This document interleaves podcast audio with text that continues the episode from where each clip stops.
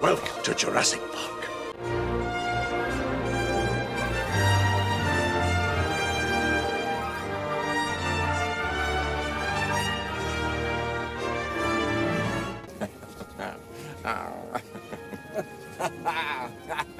Hold on to your butts. Dodgson, Dodgson, we've got Dodgson here.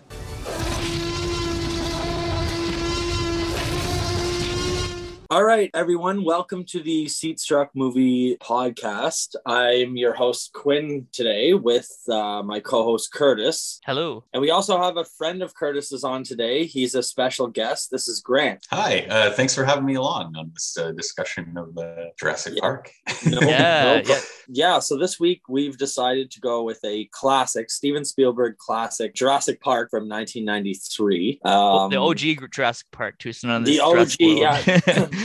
right. The OG classic Jurassic Park, absolute game changer of a film. And yeah, Curtis, do you want to start us off with a little bit of an introduction to the film? Yeah, so I, obviously I don't think this film needs too much of an introduction, but it was super popular in its day too. 63 million at the box office too. It's based on the book by Michael Crichton, which we'll be talking about too. But that adapted for his book, he got 1.5 million dollars at the time for the book rights, and then they gave him an additional 500,000 to co-write this the screenplay too. So if you take into inflation too, that's a hell of a lot of money at the time. Um, so yeah, hugely popular too. You know, I have memories too with the Jurassic Park mania, having the Jurassic Park lunch bag. Actually, my mom was uh, she watched the movie when it first came out, and she was she, the, the Velociraptor scene gave her nightmares. So I wasn't allowed to watch it when it first came out, and I wish I had. But uh, I had like a dra- T-Rex replica skull and everything too. So hugely huge impact today too. Obviously, hugely influential today. A Whole bunch of sequels too, and also kind of a good kind of critique of scientism of the time too. But obviously, we all have kind of our own memories with it. My favorite Jurassic Park memory was seeing it at the Mayfair Theater in Ottawa with actually Grant. Uh, we watched uh, it was a Spielberg double bill,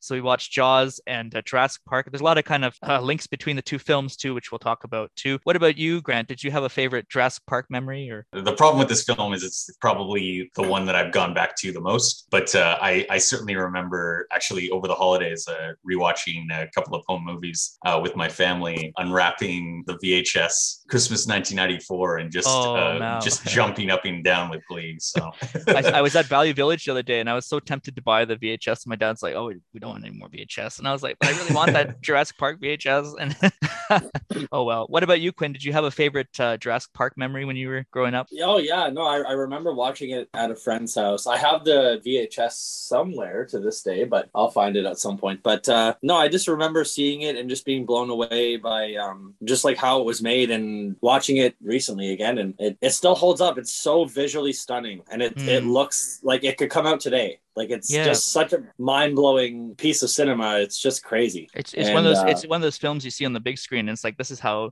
this is what the cinematic experience should be, you know, because it's so much fun. Right. yeah. Well, and that's it. And I, I just remember, I do remember, like you said, the Jurassic Park lunch bag. I do remember all like the merch that you could get, like the T-shirts and stuff like that in the '90s, and just that logo is just so. Mm. It's so iconic, and it's so like easily you can pick it out of a crowd. You know. It's that So, yeah, Spielberg, Ship Spielberg Kid. touch. Yeah. Oh, definitely had the Spielberg touch. That's for sure. I think it kind of touched everyone's lives too. And, you know, we still see the impact today too. I mean, if we look today, we have like a million sequels. We have the Jurassic World films, the new one coming out this summer. Um, and then we also have uh, on Netflix the, uh, I don't know if it's any good, the Camp Cretaceous, which is a children's Netflix series. Um, I just played the, uh, the Telltale Jurassic Park game. It's actually unlicensed. So I had to go buy the Steam key. It's actually terrible. I, I, it's really not a good game. I like a lot of the Telltale games, but it's not, not very good. Um, so that's one to, one to avoid maybe, but Oh yeah. No, I I remember playing the Jurassic Park game on Super Nintendo as a kid. Oh yeah, I heard that one's much Uh, better. Speaking, yeah, yeah. I was gonna. Speaking of bad Jurassic Park games, yeah, that was definitely one of them. yeah, there's probably a few. So as I mentioned, this is based on the book by uh, Michael Crichton. Uh, book rights were sold uh, even before it was published, and Koepp edited the final draft and wrote much wrote out much of the violin and exposition. To Grant, you and I were discussing beforehand too. You, you can feel that kind of Koepp uh, sheen when you when you see the movie too. You know just how he kind of uh, changed the script quite a bit. So obviously uh, Spielberg was really uh, inspired by a lot of the old monster movies too. Godzilla King of the Monsters was a big inspiration too. So that's the original Godzilla, not one of the cheesy 81 80s ones. And I think one of the reasons it holds up so well is those kind of uh, he decided to create the animatronic dinosaurs for the film to make them more realistic. So we don't have those kind of CGI in Jurassic World or whatever too. And he actually had a paleontologist, Jack Horner, supervising them to make them accurate. Jack Horner is kind of known for being kind of controversial as a paleontologist too. He thinks dinosaurs are turned into chickens, uh, which is kind of controversial. But I mean, he was the one who kind of proposed that also that they turn into birds and stuff too. But yeah, what do you think of the animatronics, Grant? Do you think they kind of hold up pretty well, or? Uh, yeah, yeah. Well, I think Spielberg very was very smart in terms of his shot composition in a lot of this uh, mm. to really highlight, you know, the the animatronics. Whenever you get like a really tight shot, like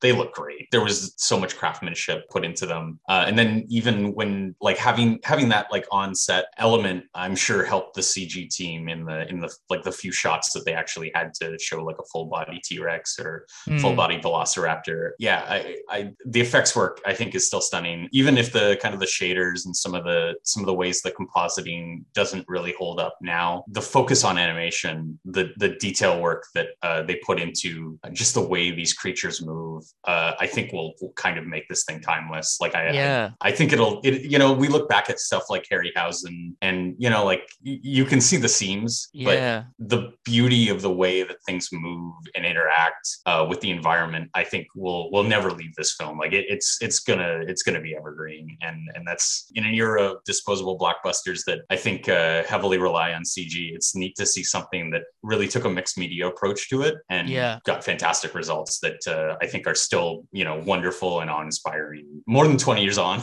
yeah, because uh, Quinn, I think you and I were saying too, like when we were talking about like horror movies too. I love those like 90s special effects too, where it's like before CGI and you get like the full like body casts and stuff, and like the Thomas Savini kind of uh, special effects, and it looks really good too even now too. And I, I think like scenes, you know, when they're in that the infamous kitchen scene where the Velociraptors pursue the two kids through the kitchen, I think that holds up really well too. And I mean, there's so much tension in that scene too, and that's the scene that gave my mom nightmares. And I watched it with my mom. She again, I was like, Mom, I don't want to traumatize you watching this again, but she was cool watching it 30 years later. I think it was a little bit better, so that's good. Based on the book, which came out in 1990, the book took the concept of an amusement park filled with genetically engineered dinosaurs, and it was meant to illustrate the mathematical concept of chaos theory. So we have in the film too, it's toned down a little bit, but we have Ian Malcolm, kind of uh, the chaos theory mathematical scientist. He it also ex- explores issues of consumerism, cloning ethics, and the potential of science. I think the book it's my favorite Michael Crichton book, and it's fascinating as a work of science fiction. Um, as Grant and I were saying before, just before the podcast too, we did we did feel that you know the science is really great. It's also uh, you know there's a lot of kind of cardboard characters too, which we kind of will talk about too, are kind of stock characters, and you see that more in the uh, the sequel, which uh, Michael Crichton wrote on The Lost World. The book I love the film, but the book was uh, a little bit too cardboard cut out for me.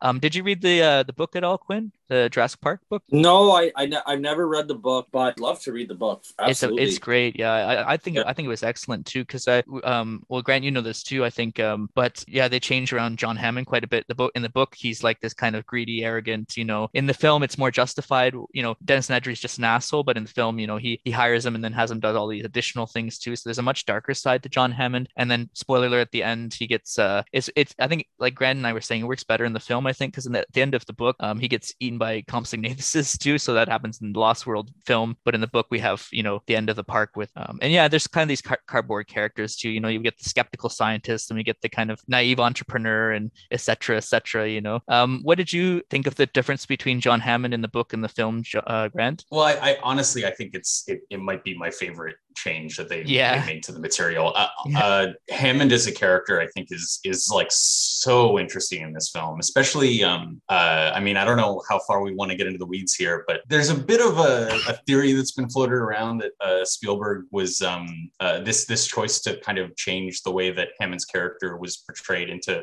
much more of a you know like a Walt Disney sort of mix of uh, influences here, but kind of a Dreamweaver uh, maverick character uh, was uh, was partially influenced by uh, Spielberg's involvement in the Twilight Zone accident that happened like I think almost a, a decade before, where uh, on the set of one of the films that he was producing, there was a there was an incident where Vic Morrow and two child actors were like brutally killed in a helicopter crash, and I think it's interesting that Hammond's character is in many ways a bit of a Spielberg surrogate. Like he he is the one who's creating like the the Spielberg wonder shot yeah. crazy dinosaur uh, tech and yeah, it's funny that's played by David Attenborough's brother too. You know, who, like, who's yeah, Yeah, who yeah. himself is a director, right? I, I, I mean, again, like this might be just. I, I think sometimes it's like fun to, to to read into, you know, like a kind of drawing a direct line through a text to, you know, a choice that a director makes. And again, cinema is collaborative. I mean, I'm not sure how much of a hand he had in the script, but I, I think it's a funner read, like a, a more interesting read of the film to, to kind of see it as not only uh, like a blockbuster cautionary tale about Mm. technology or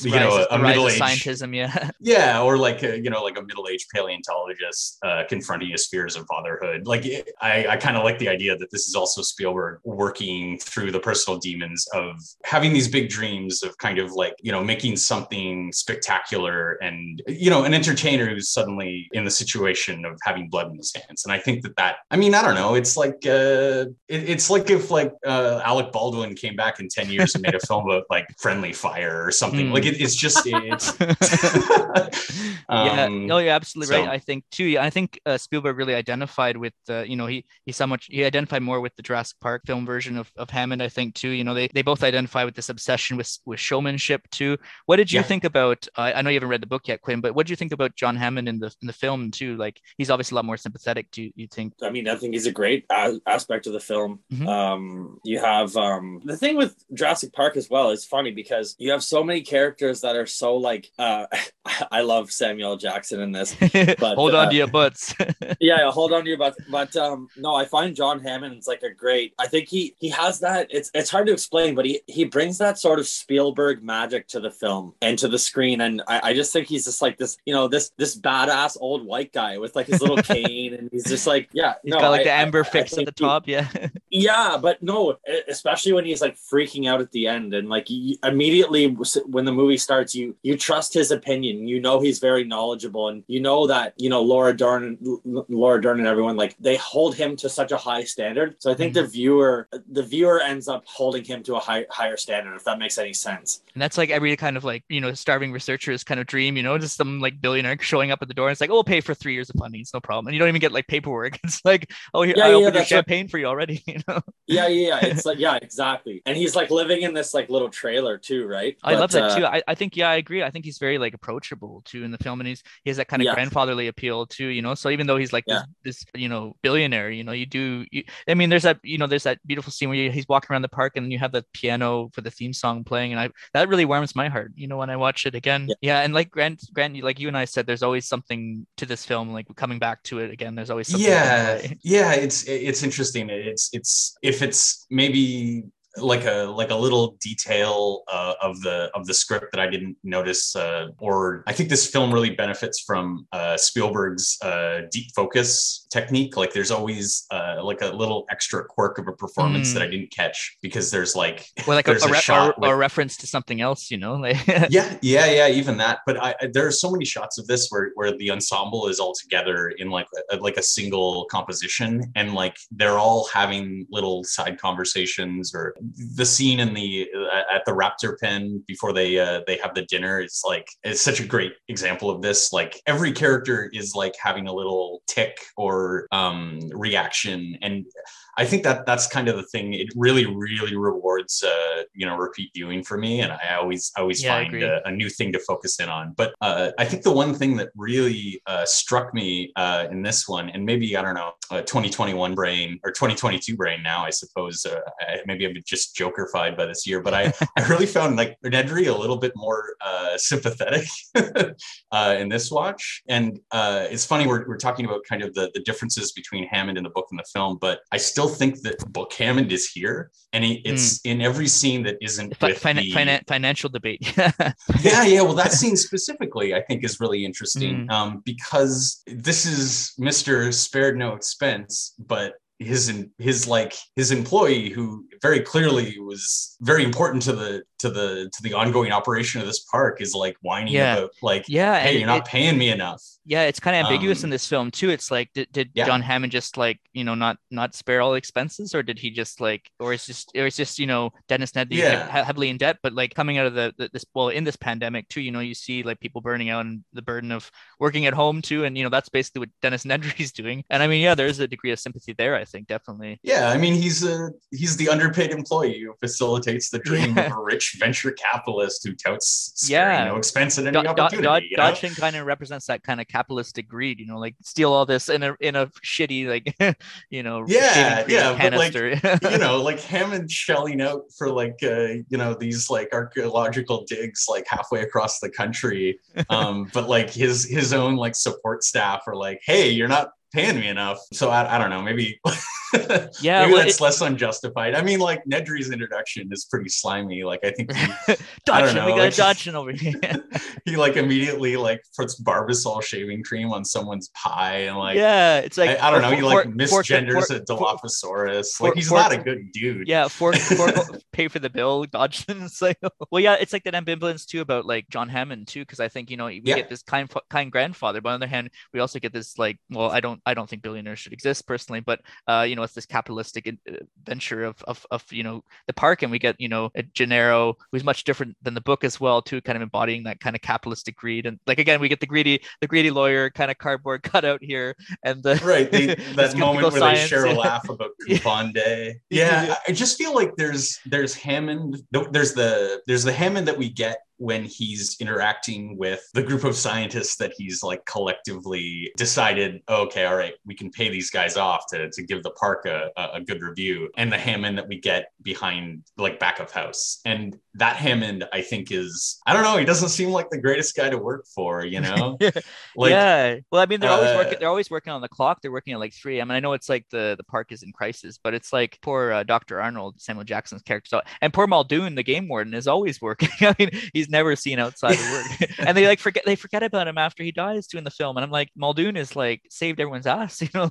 Yeah i mean he's I, I i feel like the the the game warden character i i, I think spielberg tends to We'll kill we'll kill him uh, off for uh, the for the what's popcorn. his you know? character in the sequel the Oh, uh, the uh, the uh, Pete Postlethwaite. That, Pete that- Postlethwaite's character Yeah, he's uh, he's roland roland Ro- trumbo Ro- Roland's kind of uh, meta too, you know, because at the end he's just, yeah, I'm not gonna kill more guys. We'll just not, we're not gonna do this anymore, and that's kind of yeah yeah too, well yeah. he's he's quint right he's Mm. he's uh Yeah. i think that's another thing That- about that this A- the Ahab it's character, yeah. We're going back to the well No, you're absolutely right too, and you know, there's so many kind of parallels there with Jaws too. You know that we have that kind of Quint character in Lost World too, but also in that opening scene. I, I kept I've seen so many horror movies, and I always say this, but I, I have a really hard time watching the opening of Jaws because I find it so traumatic. So uh, that's interesting too. You know, we get Mm. this unseen kind of predator attacking this person and and killing them too. I mean, it's still pretty scary in Jurassic Park because you know we see the the worker fall off the crate and he gets kind of pulled up the uh, and we get that with the opening of Jaws too, where the poor Chrissy's kind of pulled through the water. That's a terrifying scene.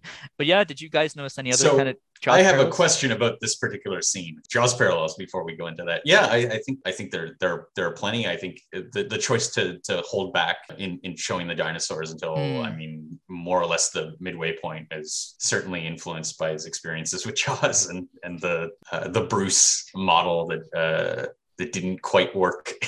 Yeah, absolutely. What did you think, Quinn? Did you think did you did you did it kind of remind you of Jaws to the opening scene of Jurassic Park with the kind of where the worker gets attacked? Oh yeah, I mean definitely. There's Spielberg does a great job of doing that too because he brings he brings the fear in almost the unprecedented, right? Like you you don't really know how serious the Yeah. shark is in Jaws, for example, and you're not really How big it is, understanding yeah. how serious. Yeah, and eh, especially with Jurassic Park, you know, you have that sort of like sort of like enchantment, like you know they're going around and oh my god, this park is amazing, and it's almost like a zoo, and they're like, oh, this is isn't this great? And then all of a sudden, it just like the hell of it all just comes to Yeah. kind of like, and You- it just you shows like the goat, how the goat leg on the on the window of the car.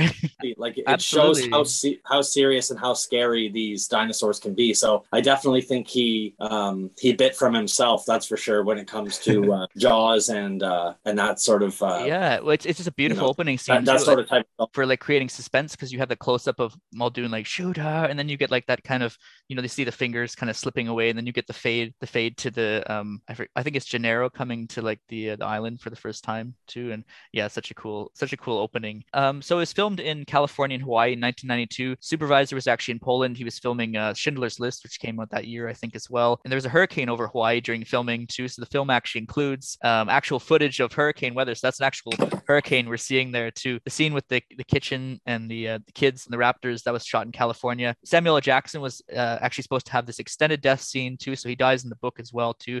Very gory in the book. I think Dennis Nedry when he dies, he's like looking at his own intestines. Just they obviously toned that down for the the film. But uh, Samuel L. Jackson, they made the, the set for his death and everything too. But the hurricane destroyed his set, so that's why they had that scene where the, where um, Ellie Sattler just finds his arm in the uh, in the power station, I think too. And the National Film Congress actually decided to uh, preserve this film in 2018 too. So very kind of uh, uh, historically or culturally uh, important too. And fun fact: William Hurt, Harrison Ford were offered the role of Alan Grant, but it went to Sam Neill uh, at the last minute. I think looking back, I think they were kind of concerned about uh, Harrison Ford taking on another kind of uh, paleontology role, you know, coming out of Indiana Jones too. But yeah, that would have been kind of interesting to see though. You know, Harrison Ford as as because uh, I can they cut their faces kind of have the same kind of expressions sometimes. What do you guys think? Oh yeah, man, I I, I would be all for that. I mean, I'm a big Ford fan, and obviously he's, he's kind of gr- he's kind of grumpy and not very good with kids too, and it's like perfect perfect for that role.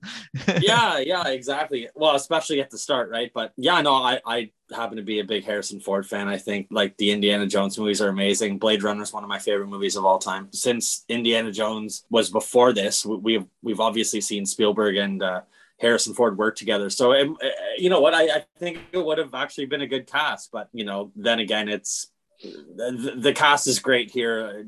Jeff Goldblum cracks me up in this movie, like pretty much for example. big big Laura Dern fan as well. So yeah, she's. Great. I think they nailed with the casting here overall. But then again, it would have been kind of cool to see even a screen test with Harrison Ford. what do you think, see, Grant? I, yeah, yeah, I I think um, I, this feels like the era of Spielberg where he started moving away from casting A-list actors for everything. And I, I, think it it like as as much as I know that Harrison Ford could have pulled off that role, like yeah, uh, without uh, without problems. I, I I love that this was my introduction to Sam Neill. Um, yeah, and and I think it's a good you know, starting point. Again, yeah. the, the cast is absolutely stacked. It's everyone is is delivering just excellent performances. Yeah, like Jeff Goldblum is like is so interesting in this role. Uh, he adds like so much kind of strange charisma to yeah. a character that I think in the novel felt a little bit too Michael Crichton, Mary Sue. Yeah, because um, I mean they, I mean the book he dies to, and then they bring him back uh, for the Lost World, yeah. and then they just like kept him alive in this movie, and he doesn't really do much in the second half, but he's kind of just there with his shirt open, and I'm like, well, that's that's interesting. mm-hmm. uh, and he's, you know, he's kind of he's delivering. You got, you got oh, heck yeah. yeah, that's a beauty. It, Quinn's got the VHS copy of uh, Jurassic so yeah, um, yeah, and then they also had Gwyneth Paltrow and Helen Hunt audition for the role of Ellie Sattler. Went to Laura Dern, but Laura Laura Dern, fantastic actress. I think this would have been after Wild at Heart, and she was in a whole bunch of other things too. And they also mm-hmm. he also tracked down uh, Wayne Knight for Dennis Nedry after seeing him in Basic Instinct. So that just come out the Paul Verhoeven film. Critics at the time liked it, but they also compared it unfavorably to Jaws. There are some comparisons, and we we talked about that a little bit already too. Huge franchise too. Is it scientifically plausible? So um, I did do some research on this too. Yes and no. It's difficult to get all the building blocks necessary with ancient DNA. So getting the mosquito and amber, one of the issues would be that the uh, mosquito DNA would be too old, so the DNA decays over time. There's also the issue with animal ethics too when it comes to cloning. So frogs filling the DNA genome sequence and using uh, emu, emu, emu ostrich eggs for the embryos too. Yeah, what did you guys think of the, the science of it too? Like, I mean, obviously the, the screen the screenplay is much different than the book, but it's kind of been toned down, I guess. What do you think, Quinn? Yeah, it's so cool. Like I don't know a lot about dinosaurs really in retrospect but like mm-hmm. it, everything seems legit in this movie and it seems so believable and like you said like the the giant eggs and just everything and you have like the workers that are kind of like working around the cage where like the velociraptors are and whatever and it, it's just it's super believable how how they portray it and like the research center and you know the little computer lab and everything like that it's just yeah so and, and they, ha- they have that little video that kind of like have- abbreviates all the science for you too, which is kind of cool. You know, like that's than right.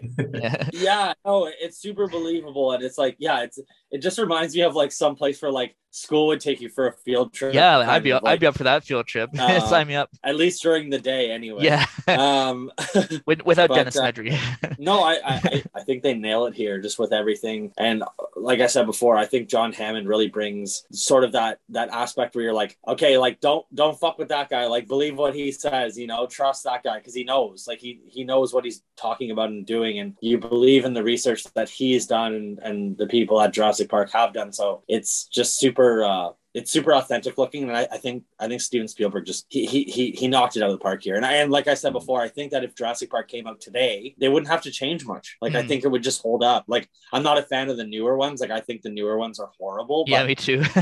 um, that yeah, poor like nanny the- who gets like overkilled by the moat. What is it? She like falls from a pterodactyl and gets eaten by the moat. I'm like, that yeah, poor nanny. Why? watch. they're hard to watch, but Yeah. um, obviously the OG and uh, Lost World as well. I, I liked both of those, but Yeah, all too. the other ones I'm not crazy about. Uh, but- yeah, I I think I think the only good scene in the Jurassic Park three was that talking Velociraptor. I have to say, like that's I just watched that clip and the rest I like I can't be asked, you know, like and yeah, yeah, and I, I do like Bryce Dallas Howard though. I, I will say like I think she's an incredible director and actress. What did you think of the science of the film, Grant? Did you like obviously it's quite different in Um, the book? Yeah, I I mean, again, I, I'm I'm no uh, gene sequencer or paleontologist, so I can't Oh, really attest yeah. to that. um, but I, I think it's it's it's so uh, well presented here. I, I think that uh, one of the things that this film really does a good job of is selling the idea of like this is a zoo and a theme park, and I, I'm sure by this point Spielberg, you know, Spielberg the brand had had been kind of close enough to you know the the workings of one of the Disneyland rides to kind of know the you know the feel of one of these kind of big spectacle productions, uh, and and it, and it I think it shows, you know, like all the little details, you know, like the the the cars on the track. I, I still think that Mr. DNA, like that whole bit, is probably one of my favorite info dumps ever ever to be on screen because it just it, it it's it's like and you get to see like these scientists, you know, intercut just Reacting to it, yeah. It's like I want to see the yeah, it, I want to see really the reminds me of um, yeah, yeah, and then, then they like break out of the ride, and like I mean, uh, I guess that's kind of a, a bit uh, a metaphor for the the whole film in the sense that okay, all right, well, this is this guided experience that this billionaire is trying to like give everyone, but like no, we just we just want to run around. Sorry, no more gates. Um, uh, but uh, yeah, yeah, I, I just uh, I I really love the details, and and uh, again, this is something that uh, Crichton really did well in the novel in the sense that I, I mean, one of the details that I caught on this this viewing was that uh, there's a there's a line in the DNA bit about like thinking machine supercomputers, and I always thought it was like, oh yeah, no, that's like a goofy little colloquial phrase for like you know how this like DNA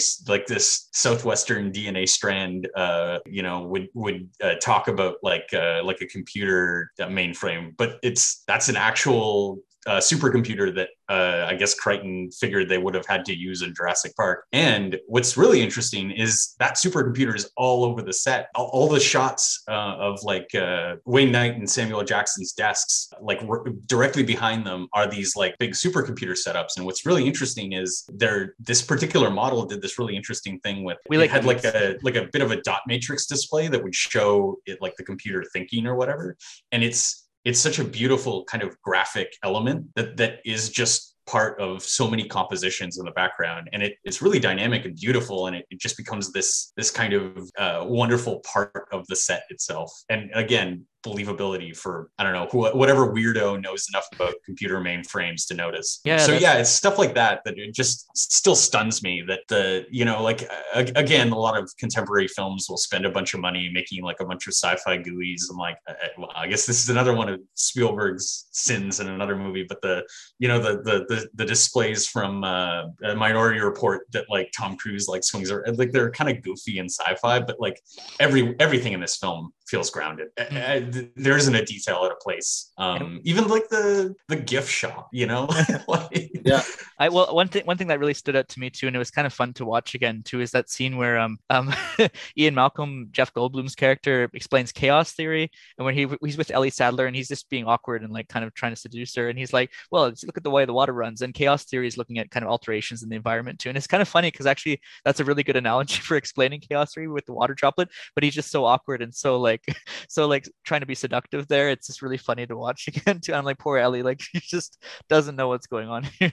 it's great because like over the course of that scene she she's like okay this is going a little too far and she's just like Yeah. alan Alan, and he just takes off out of the car, and it's just like he's, he's just so awkward. And- yeah, guys, he's so awkward as a main character too, isn't it funny? Like Alan Grant as a as a, as a paleontologist too. He just he's so awkward, you know. But it's great. he's he's like I don't know. He's I think I think that's the thing. Like uh, I, I think this is probably one of the reasons that Harrison Ford would work really well in this role is he has a bit of that surliness um, that I think is kind of it, it really works for this character. You kind of see him warm up over the course of the film, and I I I, I really love that arc. Like it, and then he gets his little action hero moment with the with the shotgun at the end where he's like, "Mr. Hammond, the phones are working," and it, it's yeah, just that's right. like it's so Yeah. cool. And this actually spiked a lot of interest in paleontology too when the film came out. So a lot of people saw like Alan, Gra- poor starving Alan Grant and Ellie Sattler and wanted to be paleontologists, which is great too. So it really helped with paleontology as, a, as an interest. Um, they also, I think they had a paleontology class at Carleton too, and I went took the dinosaurs class, but then they realized it was all memorization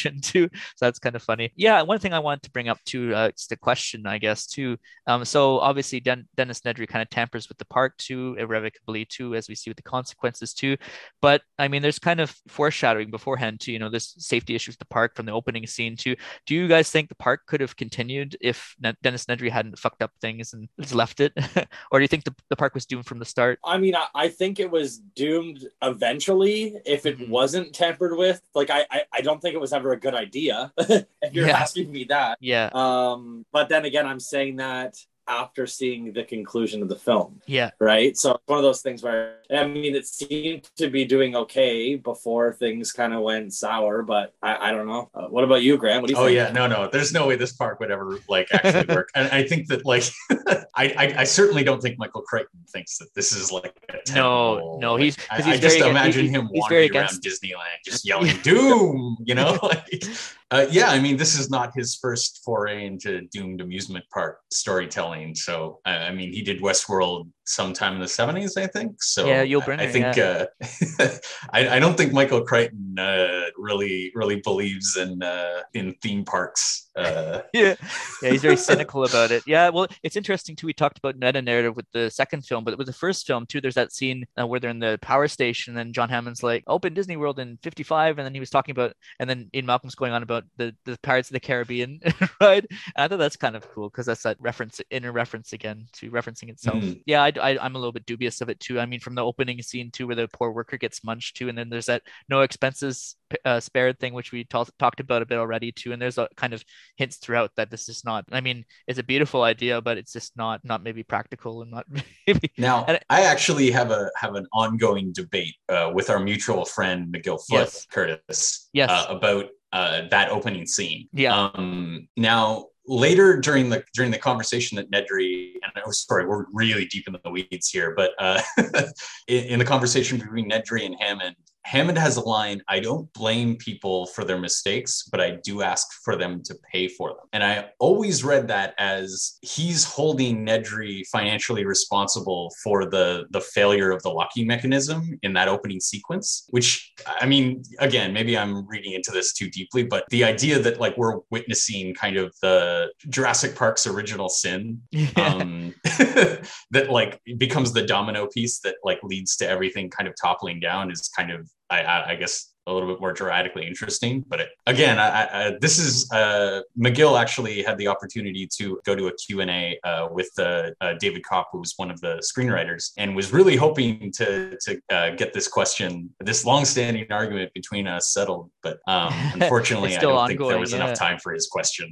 oh, it's too bad. Yeah, But I- uh, yeah, what do you what do you think about my my my Gonzo theory of the opening scene? Yeah, I mean, I, I'm, I'm, wow. Uh, I never thought of it that way at all, and I think that's actually a really good point. Now, like, I'm, I'm gonna watch the film well on VHS today. I'm gonna throw it on, but uh, nice. yeah, man, that, that's I don't know. You, you picked my brain, man. Uh, now, I'm, yeah, I'm gonna I'm uh, gonna think yeah, about I'm gonna think about that one myself, you know. But I like I like the Yeah, the yeah. if you if you guys do hear an answer about it too, I'd be kind of keen to hear it. We'd love to have him go on for maybe sometime too, maybe Lost World or something later down the road. John had left some comments too. I'll just read them out quick. I think we went through some of them already too.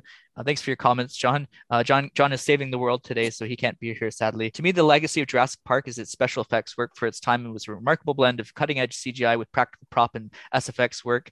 Famously, they considered stop motion for the dinosaur effects, so kind of the Harryhausen effect, uh, which looks sometimes janky. Uh, on the special features and on YouTube, but it's probably some of the best stop motion work ever done. Fun facts uh, Spielberg had challenged two groups of the SFX team, one on CGI, one on stop motion, to propose their plan. Spielberg was won over by CGI and told the stop motion lead, Looks like you're out of a job, to which he replied, Do you mean extinct? which was added to the script. For its time, it was amazing, but it, even now it looks great. After watching uh, East, Witches of Eastwick back in October, which towards the end has a scene where uh, Jack Nicholson turns into this demonic monster, I, uh, John was struck by how great it looked for 80s, late 80s an- animation. I had a hard time thinking of similar films from this period that still hold up. Jurassic Park is one of these films and is possibly the best of them. As far as uh, adaptations go, Jurassic Park does stray a little bit from its source material, but it's still a good, solid work. I'm not the biggest fan of the kids in this film, but they were a good audience surrogate while I was younger, and I think Dora, Dern and Neill have good chem- chemistry with them. On that note, an incredible cast: Rich Attenborough, Sam Neill, Laura Dern, probably her most iconic role and influential for women in STEM.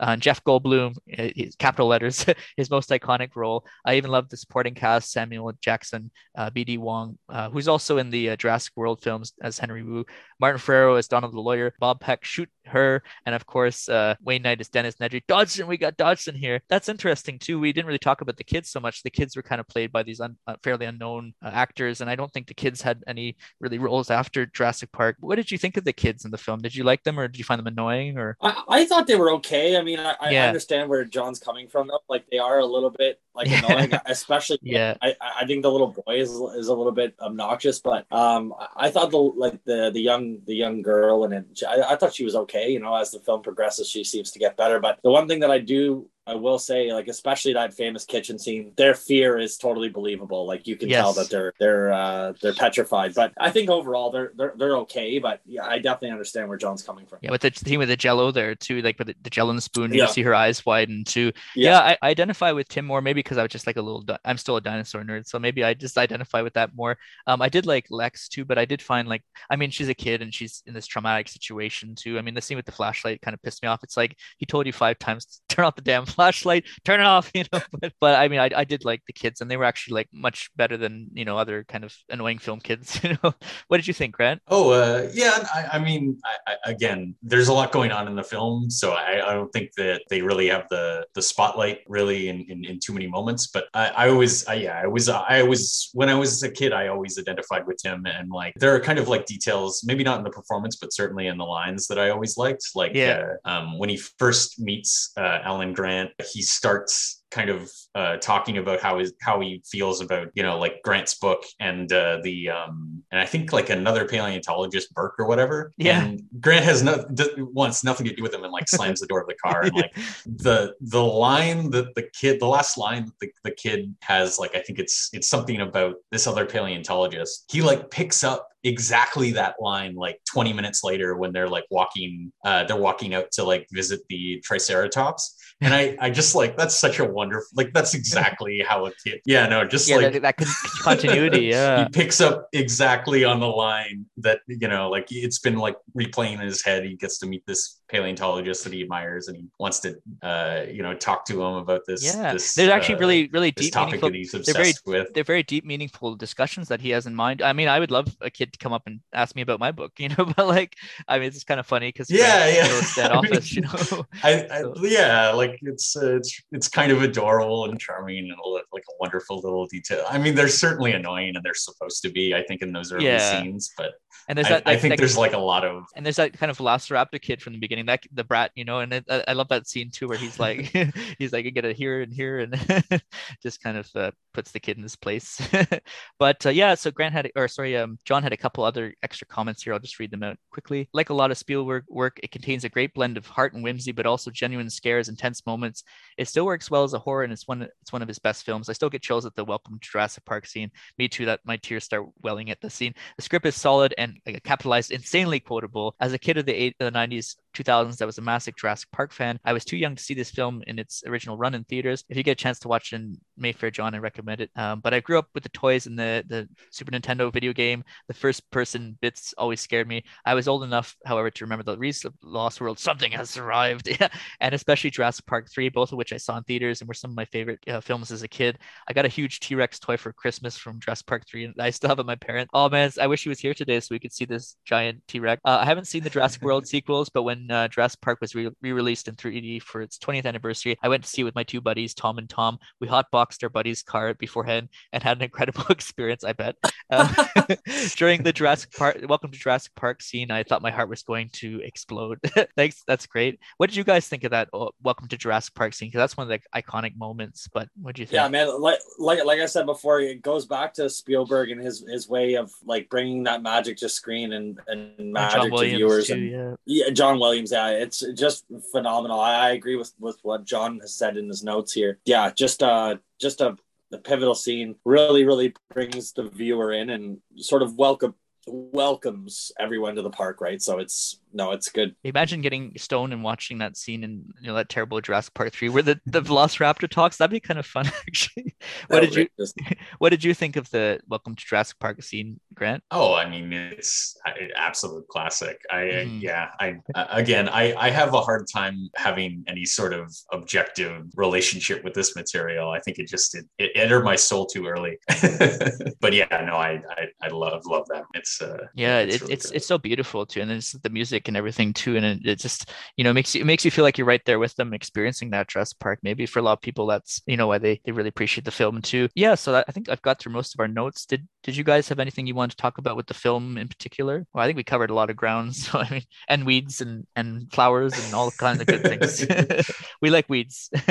All right so I think we'll we'll get to the ratings too. So we do it usually out of five too so uh Quinn why don't you go first? What did you give this film? It's such a great film such a great part of my childhood. I think I don't think it's a perfect film. I mean, at the time, uh, mind blowing, definitely game changing. Must be seen by I think everyone, kids, adults, everyone. Um, I gave it a four out of five, but you know, it, it could easily be a five. It is, it is, it's a great film. It, it has all the aspects. I love Wayne Knight. Just looking at the guy cracks me up. Samuel Jackson, obviously great. Sam Elliott, uh, big Laura Dern fan, like I said before. But it, yeah, overall, I give it a four out of five. What uh, what'd you give it, Grant? Oh, I, I like I said, I have a hard time being objective about this film. I'll give it uh, five Dilophosaurus action figures out of five.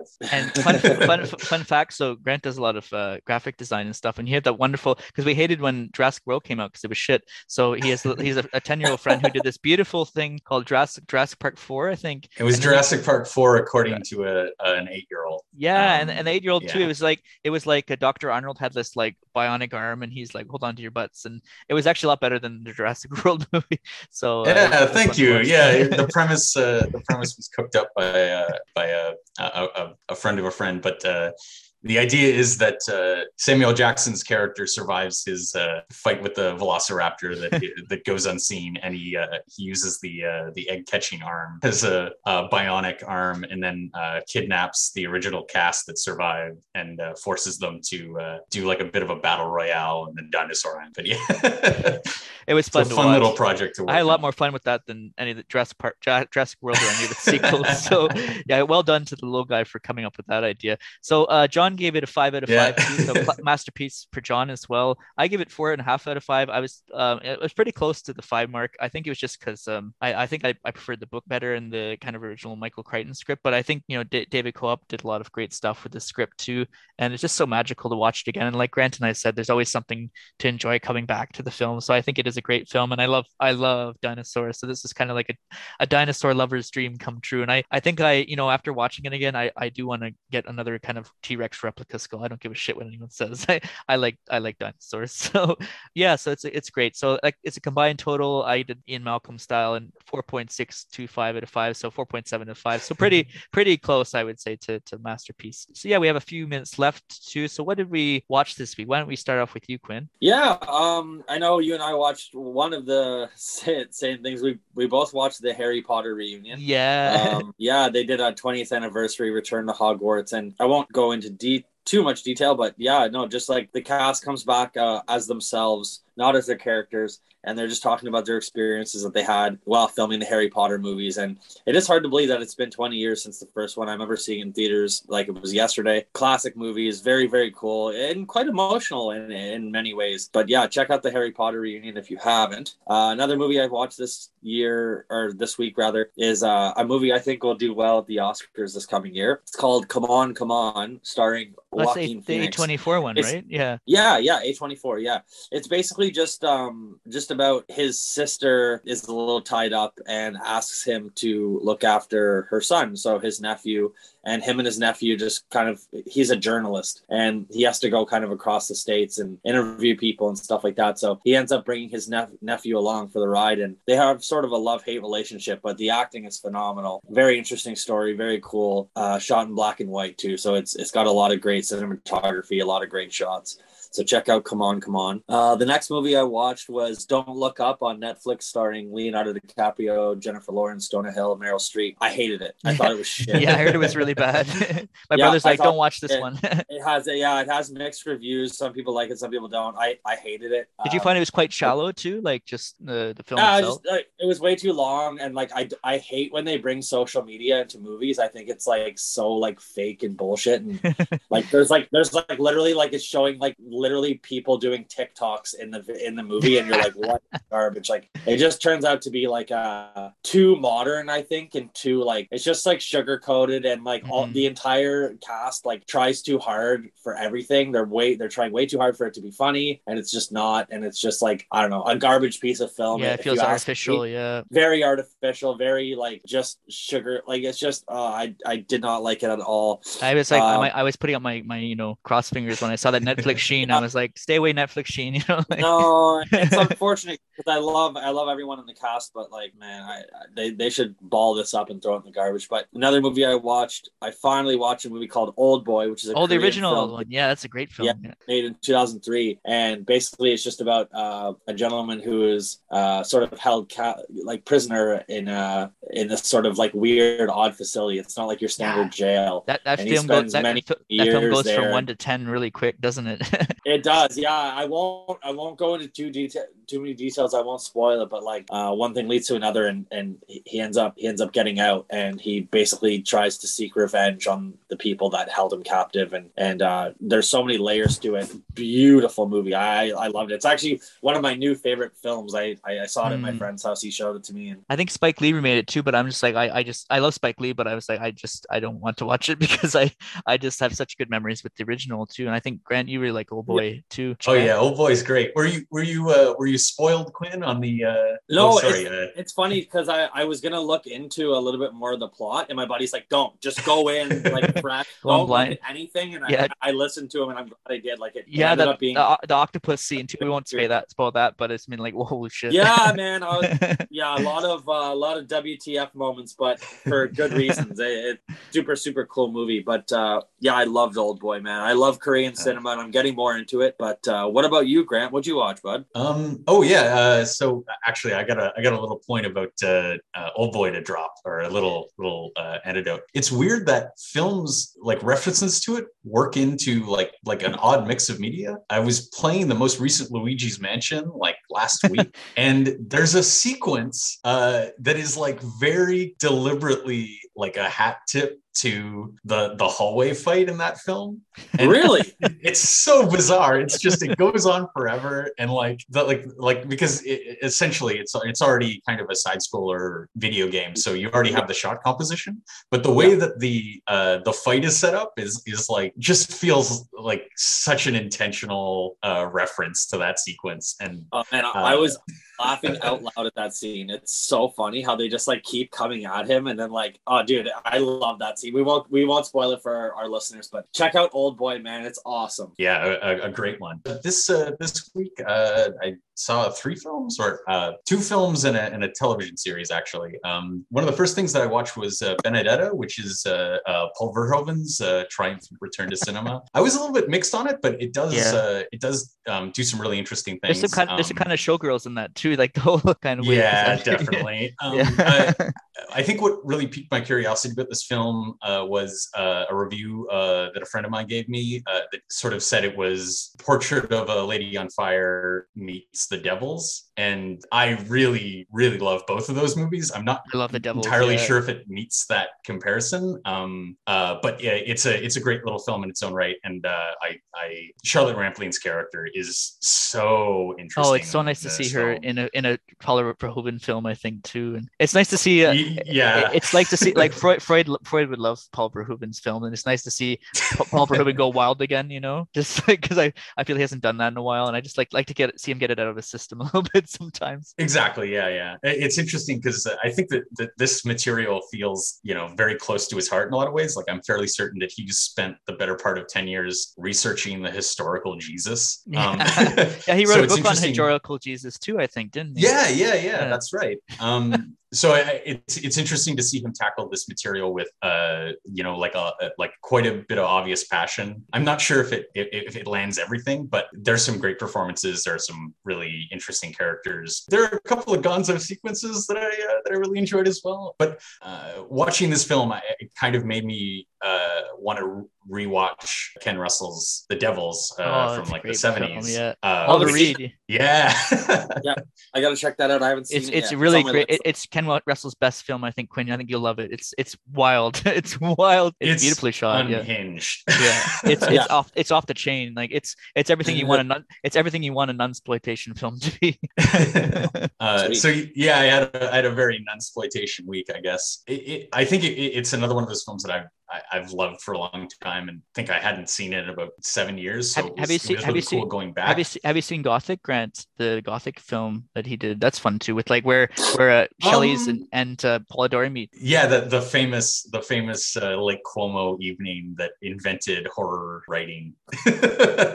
um, yeah, no, I I, uh, I I've seen that one. I didn't I didn't love it nearly as much as the Devils. So yeah, going back to the film, uh, there's there's a lot to appreciate. Uh, what stood out in in in this rewatch was really uh, Derek Jarman's uh, art direction and uh, sets that still look stunning and unbelievable to this day. It feels very much a film from the early 70s in the sense that uh, there's a The aesthetic, there's yeah. a lot of uh, well, not just the aesthetic, but you know some of its politics are a little bit Yeah, uh, muddy- and muddy. uh, a little bit dated, which which is a bit of a shame. But it's it's certainly uh, the most exciting film. about, throwing uh, throwing catholicism um, under the train sliding of yeah, or the sliding of uh, uh, municipal uh, architecture ever made. So I yeah, uh, I have some I have some reservations after this viewing, but I think it still holds together really really wonderfully. Uh, it's so it's so angry and pointed, and there's there's a directness to it uh, that I really appreciate, uh, despite all of its like you know Gonzo exploitation uh, scenery and Vanessa Redgrave is just doing something in this movie. like it's it's really wild. I I'd recommend it to anyone who hasn't had, you know- had a chance. you know those Uh, like witch hunter guys there's that one guy who looks like an alien he's like mother superior I will go this and i'm like this guy is not a human being he's an alien yeah, but Yeah. uh, like it's it's interesting to to like uh, to look at that character because uh, like eventually I believe his character becomes the the leader of that uh, that particular community at the end of the film, and uh, yeah, but yeah, that that performance is just everybody in this film is unhinged. Like it's it's it's I think it's that's just some, hot acid in the soup today yeah yeah definitely again it, it feels like a film from the early 70s um well it's fun because um, i was yeah I was highly recommended I was talking to a friend about El, El Topo too, and just those acid westerns, and there's there was a lot of weird stuff in the '70s, man. like, yeah yeah yeah before before something in the water. george and, and steve cleaned it up yeah, yeah. You have another film on there too, a Dark Place. Uh, yeah, yeah. It's actually it's a television series. Okay. Um, uh, it's basically catching up on something that I that I feel like was a little bit of a, a blind spot. But um, this was uh, a Richard Ayoade, and uh, oh, I'm, forgetting who else was involved. But uh, Matt Berry plays a, a very uh, a very prominent role in it, and it's a it's kind of like a, a mockumentary of like DVD commentaries, but also bad uh, 80s uh, TV soaps that is kind of wrapped in in like a like a big parody of a Steven Spielberg or sorry not um Stephen King esque like 80s horror writer. And it's just hilariously written in a really good time and like very breezy. And if you like Richard Ayoade or uh, Matt Berry's performances and things like What We Do in the Shadows or uh, oddly enough, the Mandalorian. Oh no, sorry, the, the Boba Fett series or whatever. Oh, really?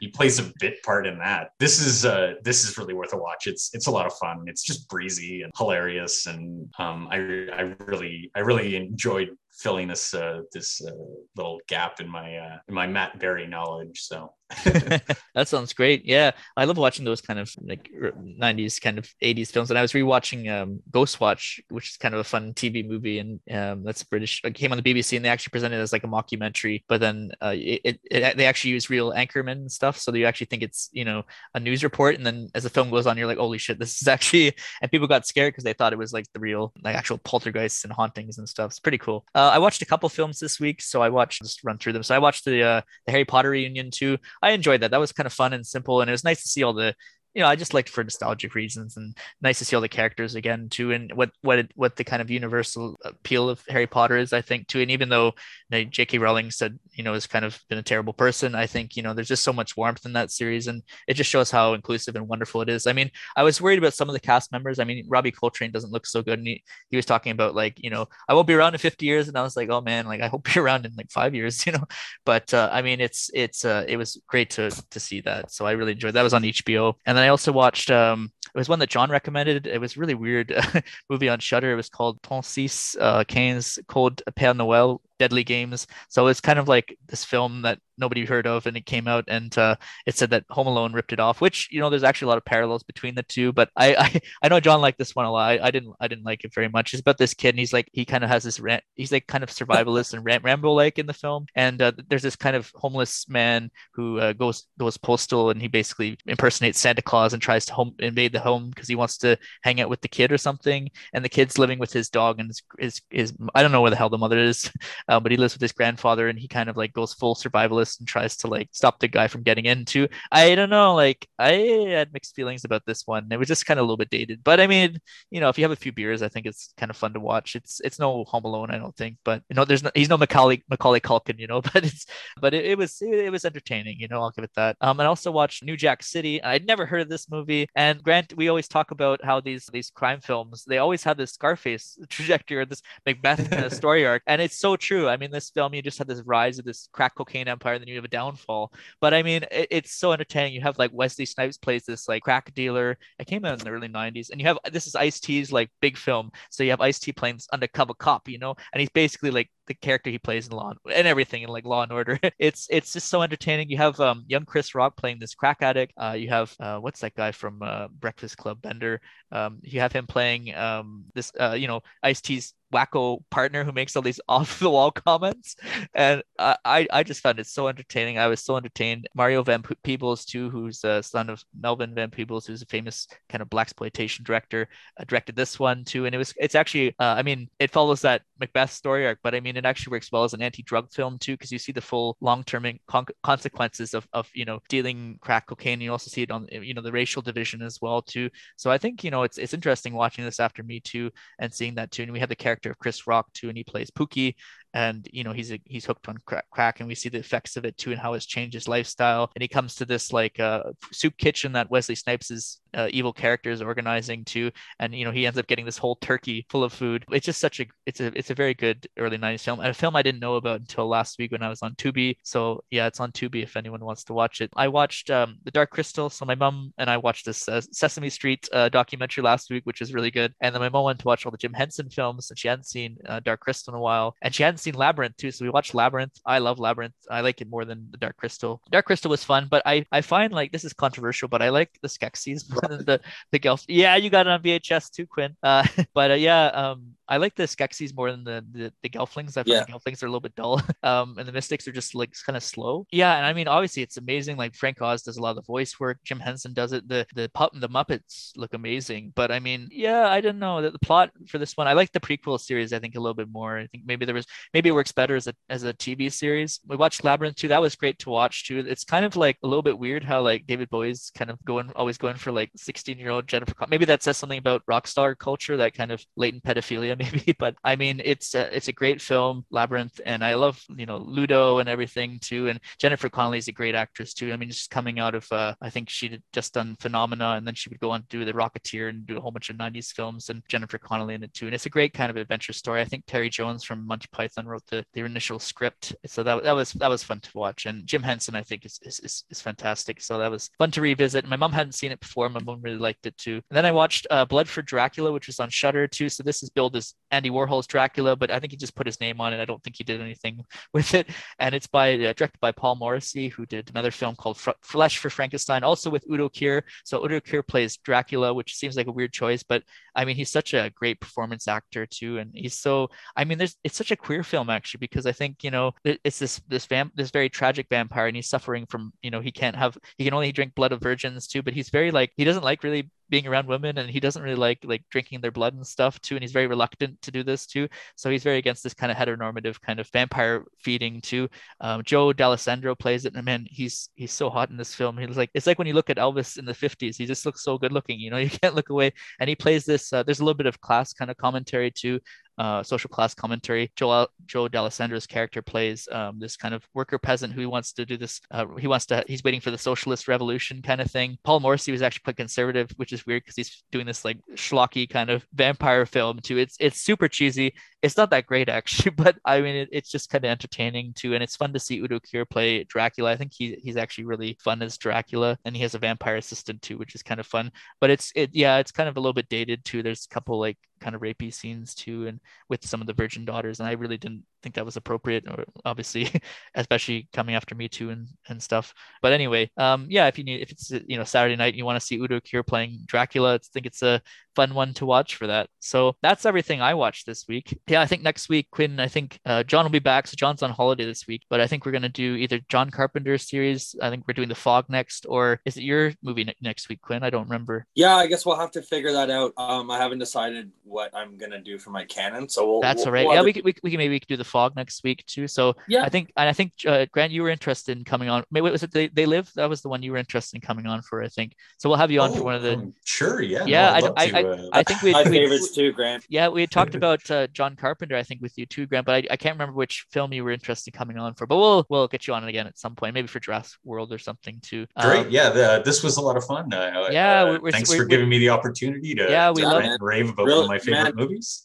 Yeah, really, really, uh, really happy you came on, Grant. That's awesome. Yeah, it's great to have you, man. It's great to see you again too, Quinn, as always. Too uh, nice to see you guys before I head off. Too. It's like joining my uh, my undergrad and my my high school with two of my favorite people. So it's really nice.